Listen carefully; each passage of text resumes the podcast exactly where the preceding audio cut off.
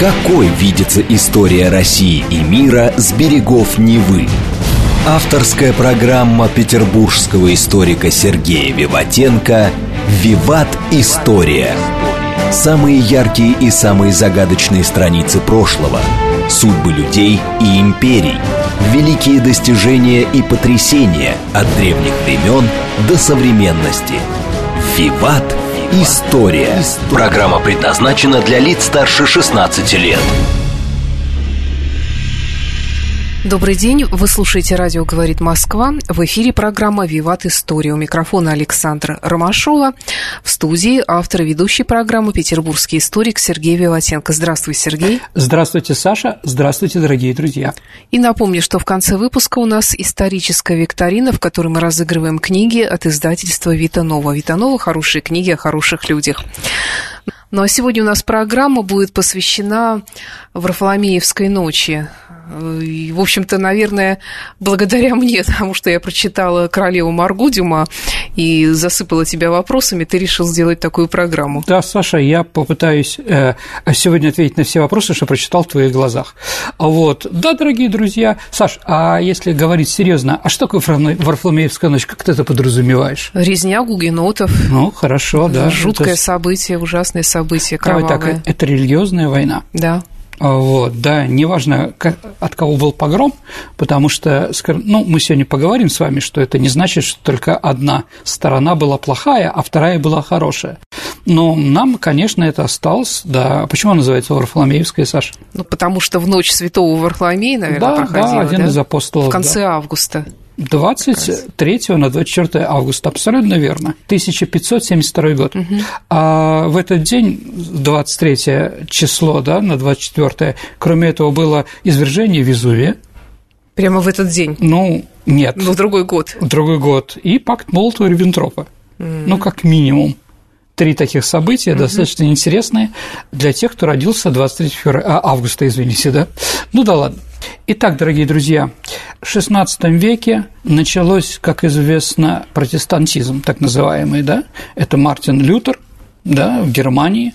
А это была зарождающая буржуазия, как говорил Карл Маркс, а выступила против католической церкви.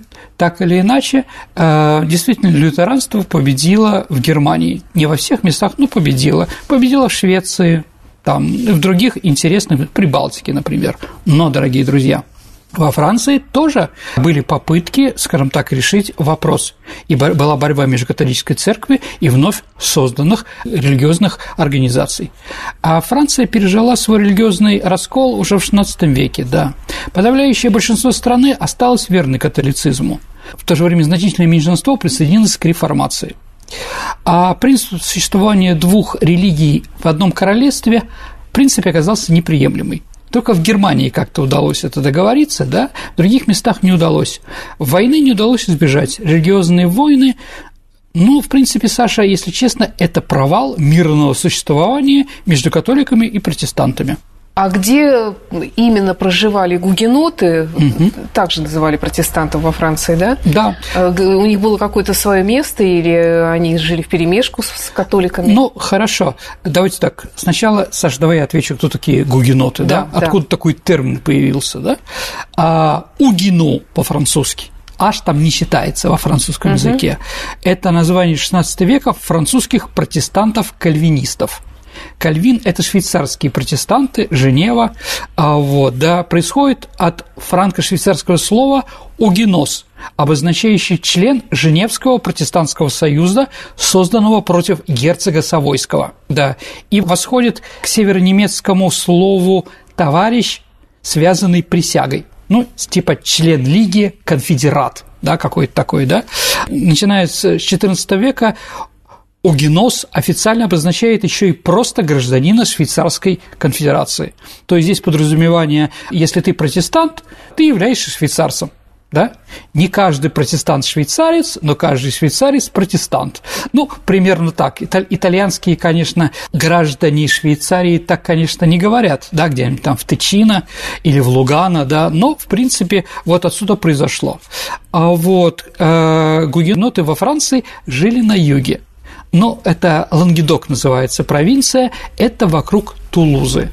если мы, дорогие друзья, а, поймем, что это, что, такое, что это за место такое, да, на юге Франции всегда в Лангедоке были секты. Самое известное – это катары или альбигойцы. Ну, дорогие друзья, может кто-то помнит советский фильм «Ларец Марии Медичи». Это как раз история про то, как эти самые альбигойцы, да, Альбигуа, город Альби во Франции их был центром, да, а вот они очень серьезные, как бы были, богомилы их называли где-то в Болгарии или в Боснии, они там тоже были. Также они жили в некоторых районах на берегу Атлантического океана. Саша, как ты думаешь, какой самый главный город там был? Ля-Рошель он же на берегу моря, да? Угу. Ну, там скалы переводятся на русский, да, наверное, так как. Вот. И, естественно, в Савое, около Швейцарии, там их тоже было. И, конечно же, они существовали и э, в Париже, в крупных городах. Если мы говорим, кто такие гугеноты в первую очередь, то, наверное, это капиталисты, купцы, работники мануфактур, то есть люди новой формации – да, который пытается заработать деньги и через это стать руководителем власти. Да. Конечно, среди гугенотов были князья, бароны. Самый известный, наверное, это адмирал де о котором мы с вами поговорим сегодня. Ну и, наверное, это Генрих Наварский. Но это уже тоже история из сегодняшней передачи. Итак, ну да, наверное, их было там один к 10 или один к восьми во Франции. Но еще раз, секты, они всегда очень спаянные, очень послушные, э, готовы за свои цели, интересы и за свою религию очень серьезно воевать. А что у них особенного было в их э, вероисповедании? Ну, давайте так. Они молились на французском языке, а не на латинском. А, во-вторых, они не подчинялись римскому папе. Они могли сами выбирать себе священников – то есть, ну, давайте так, наверное, скажу про протестантов. У нас, наверное, будет передача еще, возможно, про Мартина Лютера, я что-нибудь сделаю такое. Но надо понимать, что они говорят так, что церковь как институт не нужен простому человеку для того, чтобы разговаривать с Богом. Мы можем и напрямую разговаривать, да, а вот, но если нам нужна церковь, как объединяющая для конфессии там что-то, да, мы сами себе изберем священника. Нам не нужны епископы, нам не нужен кардинал, нам не нужны какое-то отсылание денег в Рим и прочее, прочее, прочее. Но, с другой стороны, конечно, католическая церковь, она в это время была в кризисе. Ну, до этого там даже были два папы, она выступала на стороне каких-то группировок, а, много брала себе. Индульгенции тоже сыграли свою неположительную роль во всех этих вещах. А И, как это два папы было? Ну, один был папа в Авиньоне, а второй был в Риме. Тот в Авиньоне подчинялся французскому королю, а тот то время там, ну, в общем, там много было чего интересного. Возможно, я сделаю эту передачу, а может быть, не сделаю. Итак, религиозные войны во Франции. Их было, Саша, восемь.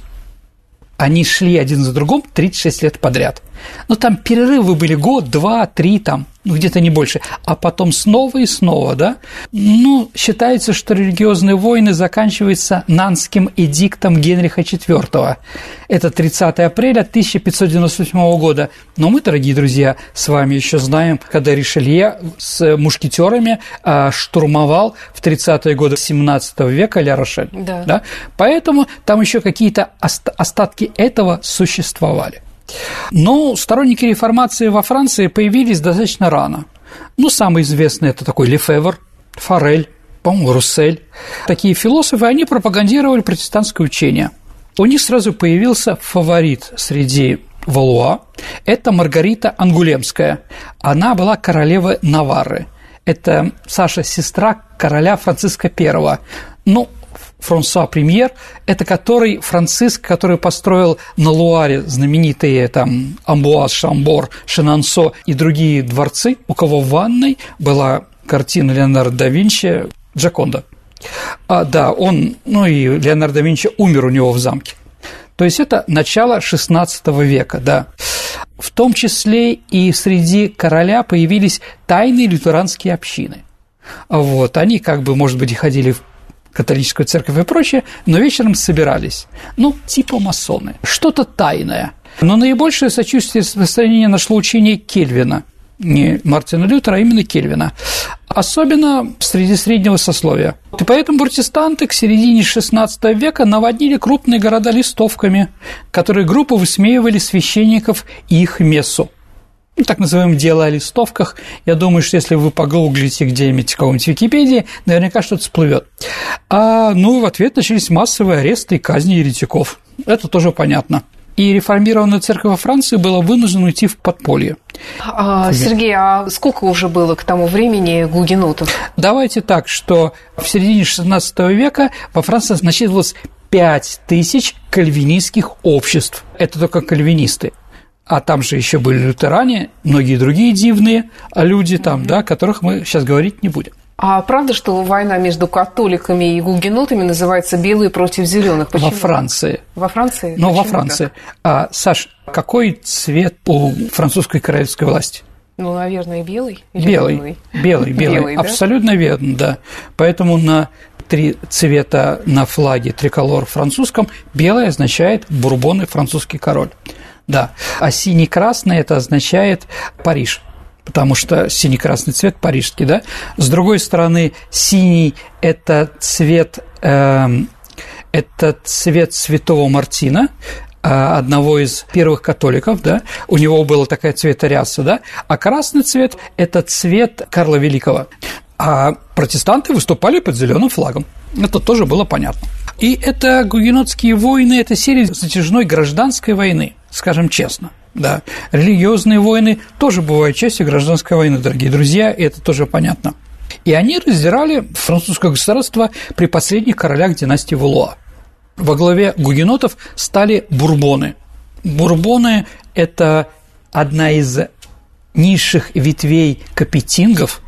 А, давайте так, дорогие друзья, пару слов во Франции было несколько династий. Первые мировинги, Миров – это такой полуволшебный герой, а потом появились каролинги, ну, от Карла Великого, да, а, которых заменили капетинги, Уга Капит, да, и вот когда последний Капит умер, это было как раз, помните, мы про тамплиеров рассказывали, который всех э, капетингов проклял, королевскую семью, да, и появились Валуа, но в то же время у Людовика Святого был один из его потомков – Бурбон. Бурбонев, Саша, это французская провинция, где-то в центре около Гранд-Массива, Авернь не самое лучшее место во Франции, и туристу туда лучше не приезжать, потому что там опасно, а там, в принципе, нечего делать. А, вот, так или иначе. То есть бурбоны – это, мы же умные, мы же знаем, что было потом. Бурбоны – это династия, которая родила Людовиков от 13 до 18, да, и там еще были Генрихи и там Филиппы Орлеанские, там, или, я не знаю, Карл X, да. А, вот, они как бы, да, были, но низшая часть этих самых аппетинков. Валуа все таки были немножко более серьезные. Вот. Так или иначе, да, именно Бурбоны возглавили. Это принц Конде и, конечно, Генрих Наварский. Да. А из таких известных людей адмирал де Калиньи. Мы еще о нем поговорим. А во главе католиков стала королева-мать. А почему именно она проявила такой активизм? Ну, она была мужчиной в юбке, как тогда говорили, да. это с одной стороны. А с другой стороны, она итальянка, она из Флоренции. А итальянцы в Италии там и не такие вещи сжигали, как говорится, да? Поэтому, да, она была представительница вот того народа, который очень боролся за католичество, да. Ну и, конечно, герцоги Гизы. Еще надо понимать, что на ход этих событий во Франции пытались влиять ее соседи, потому что любая гражданская война – это счастье для соседа. Вот как бы они там ни говорили ничего, это значит ослабевают враги. Если сосед ослабевает, это такое счастье, да? Будем радоваться и веселиться, да? Нам для счастья даны эти, скажем так, молодые годы. А вот поэтому все пытались как-то помогать кому-то. Ну и понятно, что главным игроком, который помогал гугенотам, это была Англия, потому что в Англии тоже у власти находились, тоже находились протестанты. Англиканская церковь, английская королева Елизавета Тюдор, она поддерживала гугенов как могла. А другой человек, с другой стороны Великой Армады, это же тоже это время, да, Филипп II, король Испании, Габсбург, он, конечно же, поддерживал католиков.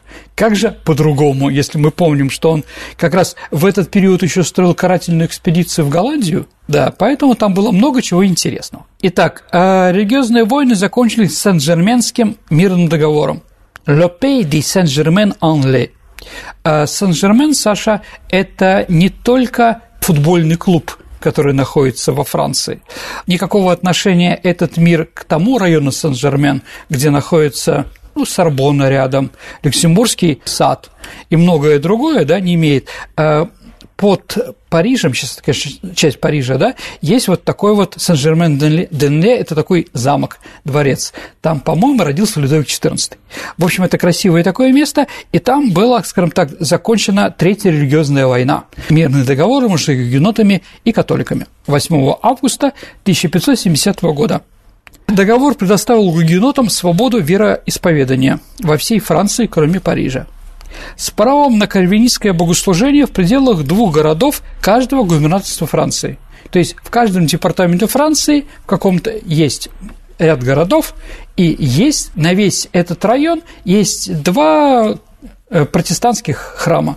И также они получили четыре крепости. Ле Рошель, что понятно, Монтабан, Ля Шарите, ну и Коньяк.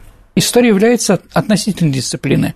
Поэтому историки интегрируют события этой самой резни в контекст, чтобы передать мысленные образы и представления, согласно которым совершается это, совершилось это смертоносное преступление. Еще раз, а, дорогие друзья, истории пишут победители, да, те, кто убил. Конечно же, остались живые много да, э, протестантов, но все равно понятно, что главные все какие-то вещи – это остатки воспоминаний католиков. Варфоломеевская ночь была, конечно, беспрецедентом.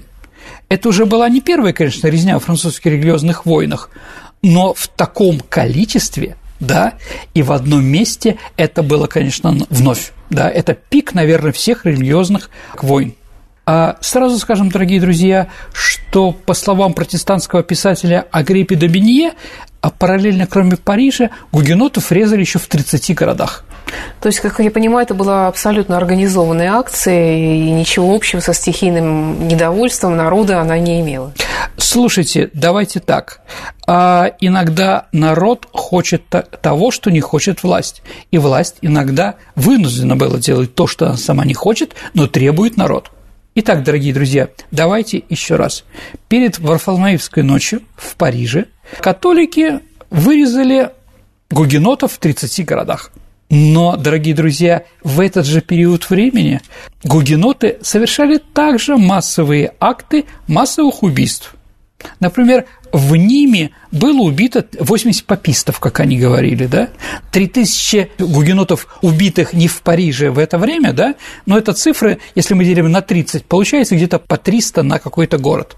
А здесь 80. В принципе, такие же цифры, потому что Ним не очень большой город. Еще в Мишаладе, да, также были такие же убийства. Поэтому они друг друга, в общем-то, стоили. И, скажем так, была определенная месть. В Провансе, например, было 58 убийств. То есть убивает одного, в ответ убивает двух да, другой религии, и пошло-поехало, и так далее, и тому подобное. Поэтому, да, если мы говорим, где была главная точка резни, это, конечно, Прованс. На втором месте это Лангедок, да, о котором мы говорили, да, а дальше Шампань, дальше Пуату и так далее и тому подобное. Это география массовых убийств соответствует районам, где происходили да, наиболее жестокие действия – Треть резни происходили при захвате городов.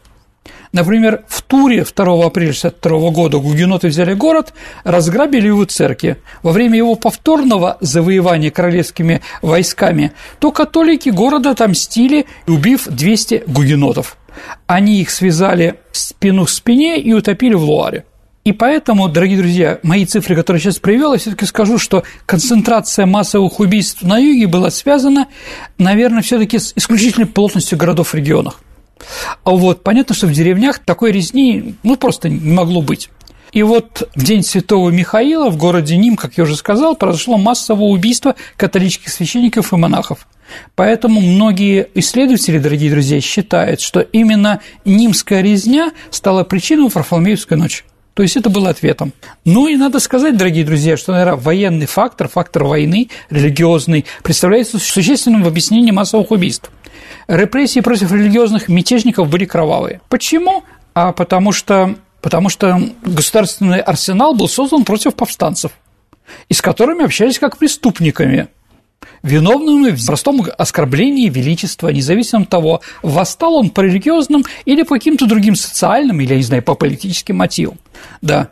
Еще в 15 веке непокорные жители Нидерландов подверглись жесткому походу герцога Альбы.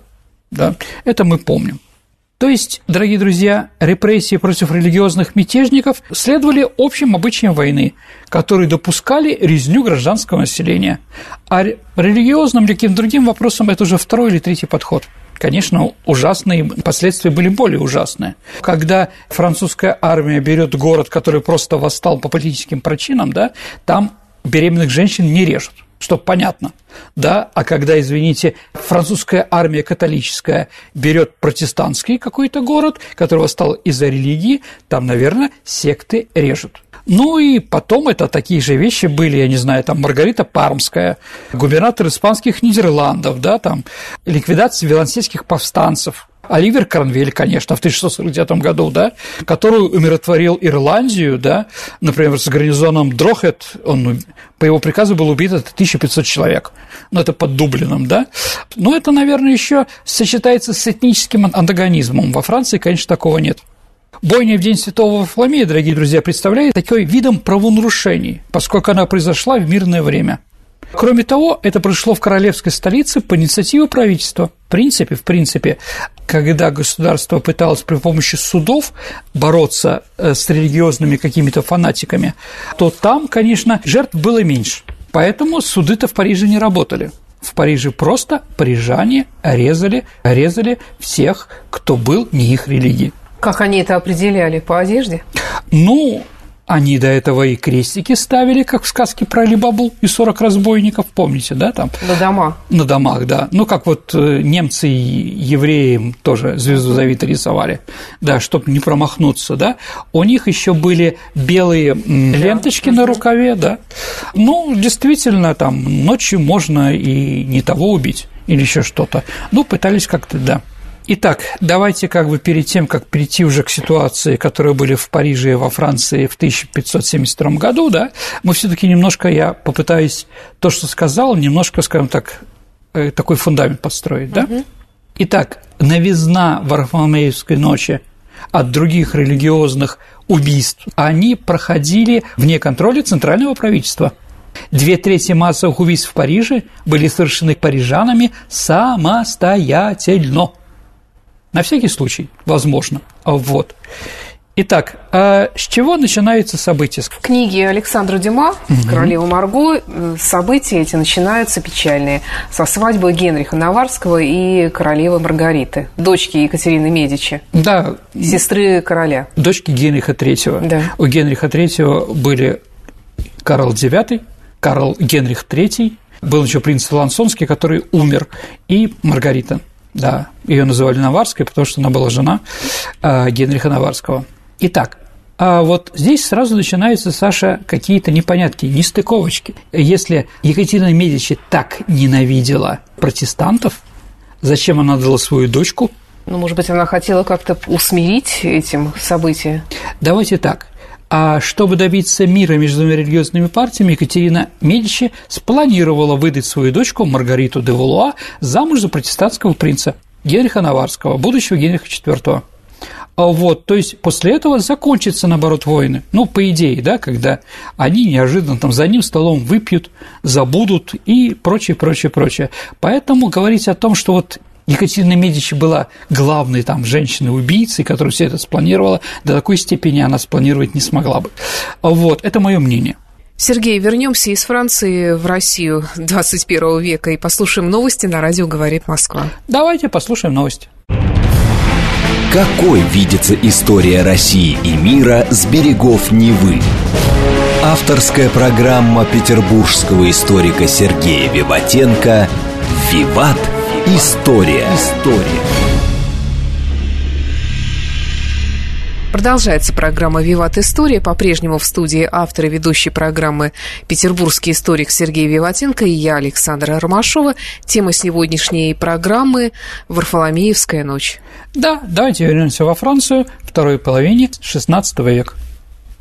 Княжеская свадьба первоначально была запланирована на май 1972 года, но потом перенесли на 18 августа, а потому что умерла а, мать Генриха Наварского Жанна Дальбре – и как бы он находился в трауре, поэтому Екатерина сказала, пусть будет позже. А правда, что ее отравила Екатерина Медичи? Думаю, что нет. Зачем? Слишком далеко. Но, дорогие друзья, еще раз, где Навара находится? Ну, Навара находится в Испании за Пиренеями. И чтобы туда ехать и отравить какую-то женщину, ну вот, да, там. Скорее, Екатерина Медичи должна была отравить, извините, Диану де Пуатье – Э, ну, как бы ситуация там, дорогие друзья, была такая. У Генриха II с детства была любовь. Где-то, ну вот когда Франциск I, отец, попал в плен после битвы при Павии в испанский, да, и испанский король Карл V сказал, что я тебя отпущу, ты заплатишь громадную контрибуцию за свое пленение, да, но это фраза, все потеряно, кроме чести, как раз, да, но чтобы это, это сделать быстрее, ты своих детей отправишь ко мне в заложники. И вот э, Генриху II, ему было, по-моему, 8 лет, его, его отправляют в плен к чужому, он плачет и прочее. К нему подходит первая красавица, ну, на 19 лет она его старше, или там подходит да, Диана де Пуатье, ставит перед ним на колени, целует его и говорит, я буду тебя ждать, мой рыцарь. То есть она увидела, что во всех этих, во время передачи все забыли о детях. И они там побитые ходят, там двое, да, и вот она сказала, я буду тебя ждать и так далее. То есть с этого момента Генрих ее полюбил. Она была достаточно красивой и желанной, а даже в возрасте. Для того времени это было, скажем так, ну, немножко удивительно. Вот. Но ясно, что она никогда не могла быть женой короля. Жену короля нашли во Флоренции, да, дочку, там, по-моему, Лоренцо Великолепного, Екатерину Медичи, да, и вот у них, это как принцесса Диана говорила, да, когда я вышла замуж за Чарльза, да, сына Елизаветы II, всегда присутствовала еще Камила Боулс, да, а, вот. Так же и здесь. Екатерина понимала, Екатерина понимала, что он любит ее, поэтому они делили – да. Ну, Екатерина рожала подряд, четырех мальчиков родила. Кстати, не сразу, там тоже были проблемы определенные. Вот это был Шенансо, как раз один из тех э, замков Нулуаре, там все эти вещи были. В общем, она была не очень счастлива во всех этих делах. То есть она была чужая на чужом празднике жизни. Но она ему не мстила. Да, она отобрала, отобрала у Дианы, когда ее муж погиб на рыцарском турнире, там на площади Вагезов, да, там. А, вот, она отобрала у него Шанансо, там, но не более того. В принципе, она дала спокойно ей дожить до конца. То есть говорить о том, что она мстила, даже такая мстительная, вот ее бы она могла бы отравить. Ну, в общем, да. Поэтому давайте так. А, то, что говорит уважаемый мной Александр Дюма отец, а, не всегда историки с этим согласны. Что за фамилия Медичи? А предок был медиком. Врачом, А-а-а. да. Поэтому Отсюда Саша... такая любовь к ядам? Ну, в общем, да, абсолютно верно. Даже на гербе у Медичей щит по ней ленточка идет, ободок там, да, и на ней какие-то такие, ну, скажем так, пилюли изображены. Но другие говорят, что это яд, так или иначе. В общем, пилюли, даже медицинские там, да, которыми эти медики, медичи лечили, да, вот остался вот такая фамилия у них. А, так вот, это проект был Екатерины, да. А все были против.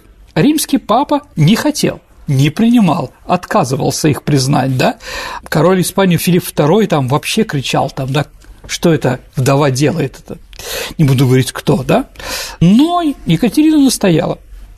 Брак намечался еще раз на 18 августа, а по случаю этих грандиозных празднеств приглашены были все вельможи королевства, включали протестантов, а вот что был дух согласия и примирения. Брак соединил в Париже присутствие очень большого количества э, дворян-протестантов, да.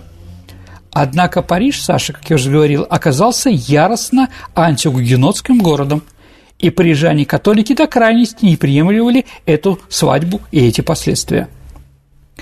А вот их все время долбили – проповедники, монахи капуцины, доминиканцы в первую очередь, они ходили по Парижу и кричали разные вещи. Одумайтесь, да, что в нашем святом городе происходит и так далее и тому подобное. В общем, пропаганда, которая с каждым днем выносила мозг. Ну и к тому же жители Парижа были очень несчастные, Саша. Последние три года плохие урожаи, рост цен на продукты и на роскошь. Они же должны быть хорошо одеты, это же Париж. В общем, это все усилило гнев. Екатерина так и не получила согласия папы Григория XIII на празднование этого брака. А, следовательно, французские прилаты, кардиналы, архиепископ Парижа колебались в отношениях принятия. Поэтому королева-мать нашла только одного, значит, э, кстати, Бурбона, Карла, архиепископа Руанского, который согласился соединить их супругов. Все остальные были против. А, ну и Гизы были тоже, скажем так, были против. Поскольку Маргарита де Валуа католичка, она могла выйти замуж только в присутствии священника, а Генрих был протестант. Он не мог войти в церковь, поэтому этот брак праздновался отдельно. Она могла войти в Нотр-Дам-де-Пари, а это стояло входа. В общем, там это было еще. И если вы когда-нибудь будете в Париже, и вы, дорогие друзья, там Нотр-Дам-де-Пари, сейчас двери-то открываются, но открыты, да, когда туда пускают. Но если вы видите, то двери находятся на небольшом расстоянии, где-то полметра да, то есть его надо перешагнуть. Ну, там сейчас деревянные настилы такие, да, поэтому можно. А в то время таких не было, то есть усилие определенное. А Екатерину, еще раз, Наварский, значит, из Испании. А в Испании в это время а, были колониальные захваты Латинской Америки. Поэтому Испания была просто наводнена золотом всем они золоте. И вот подарки ее просто этим золотом, скажем так, что только ей не подарили. И вот она во всем золотом стоит. Маргарита. Маргарита, да. А вот, но это оказалось так тяжело, что когда она подошла к дверям храма, она не могла поднять ногу. Просто невозможно. И вот она несчастная, да, не может.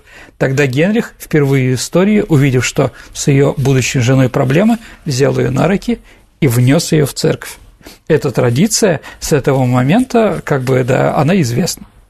А во время свадьбы тоже интересно, дорогие друзья, а об этом Дюма не говорит.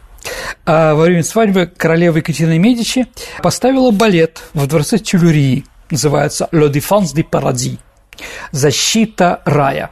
Да, а вот. И она заставила всех, кто приехал на свадьбу, видных, да, чтобы они играли роли. Ну, тещу повеселите, да? А вот каждому дала какую-то роль. А распределение было очень четким, таким позывным. Король и его братья были защитники рая, вот эти «les défense de paradis». А Генрих выступал против них из бойцов ада. А, в общем, в конце концов, и герцог Анжуйский, и герцог Алансонский, и Карл IX разбивают, ну, тут не протестантов, а сторонников сатаны – в лице Генриха, да? Вот такая вот интересная история, да? Следующим событием, которые прошли в эти дни во время свадьбы, а, была попытка убийства адмирала де Калини. Вот Калини, он действительно был протестант, он действительно был адмиралом и руководил войском вместе с принцем Конде протестантским с 1562 года. С другой стороны, Калини был учителем географии Карла IX. То есть, когда он был ребенком, ну как не адмирал будет учить географии? Да, поэтому это был любимый учитель у короля. В общем, он был известный и так далее и тому подобное. А он считался, ну, врагом номер один католической церкви. А он разбил гизов, организовал несколько экспедиций. Например, он во французской Флориде а, пытался устроить для протестантов две колонии – но как бы индейцы Ациолы, там его и испанцы подвинули, да, вот, поэтому он был очень известный человек, да, он защищал Ле Рошель и прочее. И вот 22 августа 1572 года а, во время свадебных торжеств а, в него выстрелили из аркибузы. А считается, что в него стрелял некто Мурвер – да. Когда Гаспар де Калини выходил из Лувра, значит, он в него стрельнул. Адмирал, ну, его не убили, адмирал убегает с оторванным указательным пальцем правой руки и пробитой пулей левой рукой, которая застряла там. Вот он считал, что в него стреляла королева-мать. Да. Но зачем ей была эта атака? Да, саботировать уже мирный протест, который она практически все сделала, да, но это как-то смешно. Поэтому мы не можем сказать, да, кто на самом деле. Но мировая историография говорит, что в первую очередь считается, что главные вероятные подозреваемые – это гизы. Они лидеры католической партии. Мотив – отомстить за смерть герцога Гиза, которого убил под Орлеаном герцог де Калини. Да. А выстрел адмирала де Калини был произведен из дома, который принадлежал этой семье. Это был дом кардинала Лотаринского Шарля де Гиза. Многие историки считают, что гизы были слишком озабочены возвращением королю расположения, чтобы совершить неосторожность и разозлить его этим убийством. А второй, кто считается среди историков, кто финансировал это убийство, это герцог Альба, Фердинанд Альварес де Толедо губернатор Нидерландов, да, то есть он убил по приказу Филиппа II испанского короля, потому что Калини пытался планировал военное вмешательство в Нидерланды, помочь своим а, религиозным братьям против испанцев. Поэтому, убив руководителя Калиньи, испанцы получили много козырей. Да. Третьей считается Екатерина Медичи. Да. Потому что, ну, Карл IX, как сказал, Калини является его фаворитом в плане авторитета. Да. Поэтому вот его убить. Но для чего тогда все эти были свадьбы, все эти остальные там как бы непонятно. Наконец, остается гипотеза об просто человек-фанатик, который взял и его убил. А кто был убийца? Ну, вот этот вот товарищ, этот Марвер, да, считается, что это был чехом. То есть, да, чехом, который служил Франции, и вот, да, он решил его убить. Ну, есть вот такие версии, да, на самом деле бездоказательно. Ну, мы можем об этом поговорить. Но давайте так. А узнав, что герцог жив, а во Франции начинается уже определен... в Париже уже начинается определенное движение. А вот муниципальные власти Парижа объявили, что надо уничтожать, уничтожать и добить Калини. Они не говорили «зарежем всех», но Калини надо добить. Но как бы, да, понятно, что Калини кто-то будет защищать, да. Ну, у кого-то есть сосед, какой-то там тайный сектант или еще кто-то. В общем, считается, что все-таки э, герцог Дегиз организовал так называемый командос, группу, которая должна была ликвидировать Калини, да. Это на улице Бетизи. А вот они вошли на эту улицу в дом адмирала Калини, вытащили его из постели, убили и после этого выбросили из окна. То есть мы можем говорить, что в Архангельскую ночь Калини погиб один из первых – а первая жертва Варфоломейской ночи. Убив, э, убив э, лидера протестантов, горожане начали уже резать всех остальных протестантов, которые были. А вот протестантские дома еще раз были помечены, а лидеры, кто пришел на свадьбу, да, их поселили в предместье Сен-Жермен. Да, поэтому они в первую очередь начали, да, еще раз, Сен-Жермен это далеко, может, никто не заметит. В общем, вырезы начали резать сначала там – да, а потом уже после убийства протестантских лидеров там превращается во всеобщую резню всех протестантов, независимо от возраста, пола, социального положения. А вот еще раз, парижане же считали, что они только отбиваются, хотя это немножко не так. Но и надо сказать, что колокол, колокол церкви Сен-Жермен-Лексеруа – это, ну, такой герман – как написано в книге у Дюма, да, он сильно существует, он начал бить на бат о том, что надо добивать. Считается, что этот колокол был сигналом всеобщей резне. А установлено, что его начал бить а, местный монах, священник этой самой церкви, без какой-то поддержки. Так или иначе, все сошлось очень хорошо, и резня началась. А резня длилась несколько дней – несмотря на попытки короля остановить любыми средствами. Вообще, а... как так э, случается, что люди вроде бы жили и жили, и тут вдруг что-то звериное в них э, вселяется, они начинают резать своих соседей ни за что, ни про что. Это очень зря. часто так бывает. Ну да, видимо, что-то существует в человеке такого еще дурного к сожалению. Ну и протестанты, они попали, скажем так, в ловушку, потому что двери города были закрыты стены же ведь крепостные были и прочее, поэтому им невозможно было выбраться, сбежать откуда-то, прыгать с 5-6 метров, 6 э, метров этого, э, этих стен было невозможно. Да, их дома были разграблены, обнаружены обнаженные трупы, потому что их еще раздели, брошены в сену, Некоторым, конечно, удается укрыться у родственников, но все дома обыскиваются подозреваемыми католиками. Угу. А те, кто пытается остановить бойню, убивает также. Да. И резня коснулась еще иностранцев, итальянцев. Ну, видимо, на всякий случай. Саш, а как ты понимаешь термин «ломбард»? В том смысле, что пошел и заложил последнее золотое колечко? Да, это называется место ломбард. Да. А почему это так называется? А потому что в Париже их держали итальянцы из Ломбардии. Вот Бокаччо, знаменитый а, Декамерон автор, да, он как раз из семьи, которые вот в Париже занимались ростовщичеством. Поэтому итальянцы в Париже ассоциировались именно вот с такими, с долгами. То есть, ну, половина Парижа ходила, над ними они издевались, там, да, давали пониженную цену и прочее. В общем, итальянцы тоже получили, хотя они, конечно, все католики. Ну и там еще там два черта числа режет, а на кладбище Инокент, Иносент, невинных, да, а вот неожиданно зацвел боярышник. Это было воспринимается как божественное знамение и укрепляет людей а, в убежденности, что надо чистить, да, ну и пошло-поехало. Тело Калини, найденное толпой, да, оно потом было кастрировано, брошено в сену, где оно гнило три дня, прежде чем ее повесить на высельнице Монфакона – это э, тело потом все-таки вздернут на висельнице Монк Факон. Но считается, что вот кто эти были провокаторы, да? Но считается, главный провокатор был граф де Монсоро. Да, поэтому в следующем произведении известного автора а, это тоже там сыграется, да, но это будет немножко позже. А вот, и начинается уже в других городах тоже, как волной там, да, э, к 5 октября, э, к 5 октября эта волна дошла уже и в Альбигой, Тулуза, Альби, там, да, Бурж, Валанс, Оранж и так далее и тому подобное. Реакция властей была разной. Иногда не поощряли массовое убийство, как в МО, где сигнал к резне давал королевский прокурор. Ну, кто еще может давать? Или в Бордо, где губернатор Монферран. А вот, да. А вот в других местах э, власть, наоборот, пытается щитить гуенотов, сажая их в тюрьмы, чтобы их не зарезали. Да, поэтому в разных местах по-разному. Карл IX, в конце концов, раз, разослал гонцов по стране с устными приказаниями сначала убивать протестантов, а потом 28 августа он запретил убивать протестантов.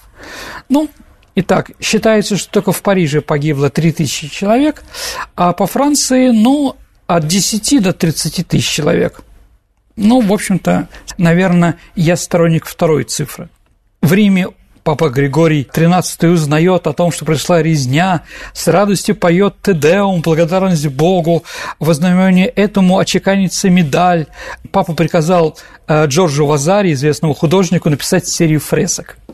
Эта серия фресок, она продолжает находиться, но туда туристов не водят. Ну, там одна фреска – это сбрасывание колени из окна – а вот на другой, значит, резня и прочее, они вот появились, а, значит, в резиденции римского папа. Еще раз, они и сейчас существуют, но после того, как появляются главные туристы в Риме американцы, они были, в общем, туда больше не возят.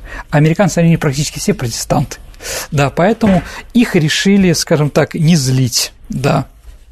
Папа на этой вот на месяц заявил, что это событие стоит 50 побед, таких как бритва при Лепанту.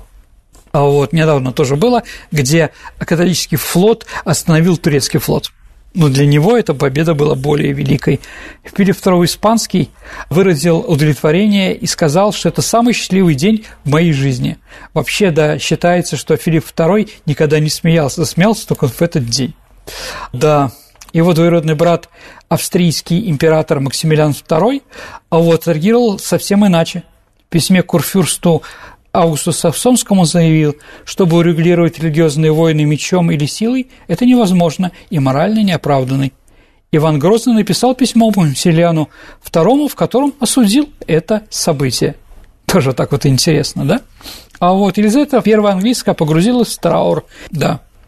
Карл IX и Екатерина Медичи намеревались оставить протестантам свободу совести и воздать им должное за грабежи, жертвами которых они стали – но под давлением непримиримых католиков Карл IX одумался и запретил совершать гугенотам богослужения. Эдикт Сан-Жермена, о котором мы говорили, признан был недействительный. А кроме того, король всячески поощрял обращение в католичество. Король и его мать стремятся получить таковых у своих родственников. В первую очередь к бурбонам, да. А король Генрих Наварский, да, отрекся от протестантизма. Также принц Конде также стал католиком. Вот, правда, они потом бежали и отказались, да, а вот в Руане 3000 протестантов отреклись, да, от своей веры. А какие-то применялись средства для того, чтобы заставить протестантов стать католиками? Ну, Саш, например, во Франции, ну, вы знаете, что когда приходит воинское подразделение в город, его надо ставить на постой. За это отвечают городские власти. Вот, да, во Франции считалось, что если приходит город солдаты, то их в первую очередь направляет в дома, в дома протестантов ну, например, драгуны, то есть у него еще лошадь. То есть, кроме того, как кормить его, надо кормить еще лошадей uh-huh. и так далее. Это так называлось драгонада. Вот, то есть а Драгуну разрешалось терроризировать семьи, лишать их покоя и сна, уничтожать их имущество. Таким образом пытались решить еще эту социальную проблему. Ну и понятно, наш, как ответили протестанты, они, с одной стороны, начали военное сопротивление, а с другой стороны, началась сильная эмиграция. Многие беженцы направились в Женеву, которая получила в это прозвище «город-убежище». Да. Согласно историку Льюиса Спицу, это событие увеличило численность населения почти в полтора раза. Также ушли в Голландию, в Англию, ну и, конечно, в Германию. А кто из известных людей эмигрировал? А, давайте так, дорогие друзья, я вам произнесу немецкие, немецких известных политиков или известных людей, да, у которых французские корни – ну, чтобы было просто понятно. А может, кого-то вы помните. Генерал фон Франсуа, герой Первой мировой войны, один из авторов победы при Танненберге. Лотер де Мизьер, э, при Коле он был вице-премьер-министром. Эрих Мария Ремарк, да, фамилия, да, там летчик такой Марсель, нацистский ас во время Второй мировой войны. Ну, три классика, Саша, в заключение могу сказать, что да, они описали эти события. Это Дюма Королева Марго, Проспер Мариме, хроника царствования Карла IX, ну и Генрих Ман, а молодые годы короля Генриха IV. Да. Вот такая вот история, Саша. Спасибо, Сергей, за интересный рассказ, за ответы на вопросы, которые у меня возникли в процессе чтения Дюма. Ну а теперь время нашей традиционной исторической викторины, в которой мы разыгрываем книги от издательства «Вита Нова». А, давай вспомним прошлый выпуск. Он был про маршала Конева, Саша. Да. А, там был вопрос такой, так как маршал Конев не позволил немцам уничтожить известный польский город, то католические священники Польши после этого а, молились за здоровье нашего советского русского маршала. Да, что это за город?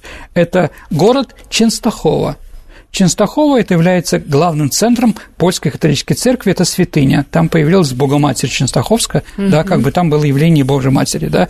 И так как немцы пытались взорвать этот монастырь и все святыни, которые там были, но Конев не позволил. Поэтому вот ксензы благодарили его очень сильно. Есть у нас победительница. Первой прислала правильный ответ Виктория Рычкова. Наше поздравление. Поздравляю, Виктория. Я думаю, что вы получите удовольствие, читая и даже держа в руках прекрасную книгу издательства Витанова. Ну а теперь новый вопрос. А в романе Александра Дюма «Королева Марго», о котором сегодня так красочно Саша нам рассказывала, а Екатерина Медичи пренебрежительно называет Генриха Наварского какой-то птичкой. А какой именно – Ваши ответы отправляйте на наш электронный адрес радио Виват собака mail.ru либо вступайте в наше сообщество ВКонтакте и в личном сообщении Сергея Виватенко или мне, Александре Ромашовой, можно тоже отправить ваш вариант ответа. Ну а на сегодня все. Это была программа «Виват История». Спасибо за внимание и до встречи в эфире. До свидания, дорогие друзья. Берегите себя. До новых встреч в эфире.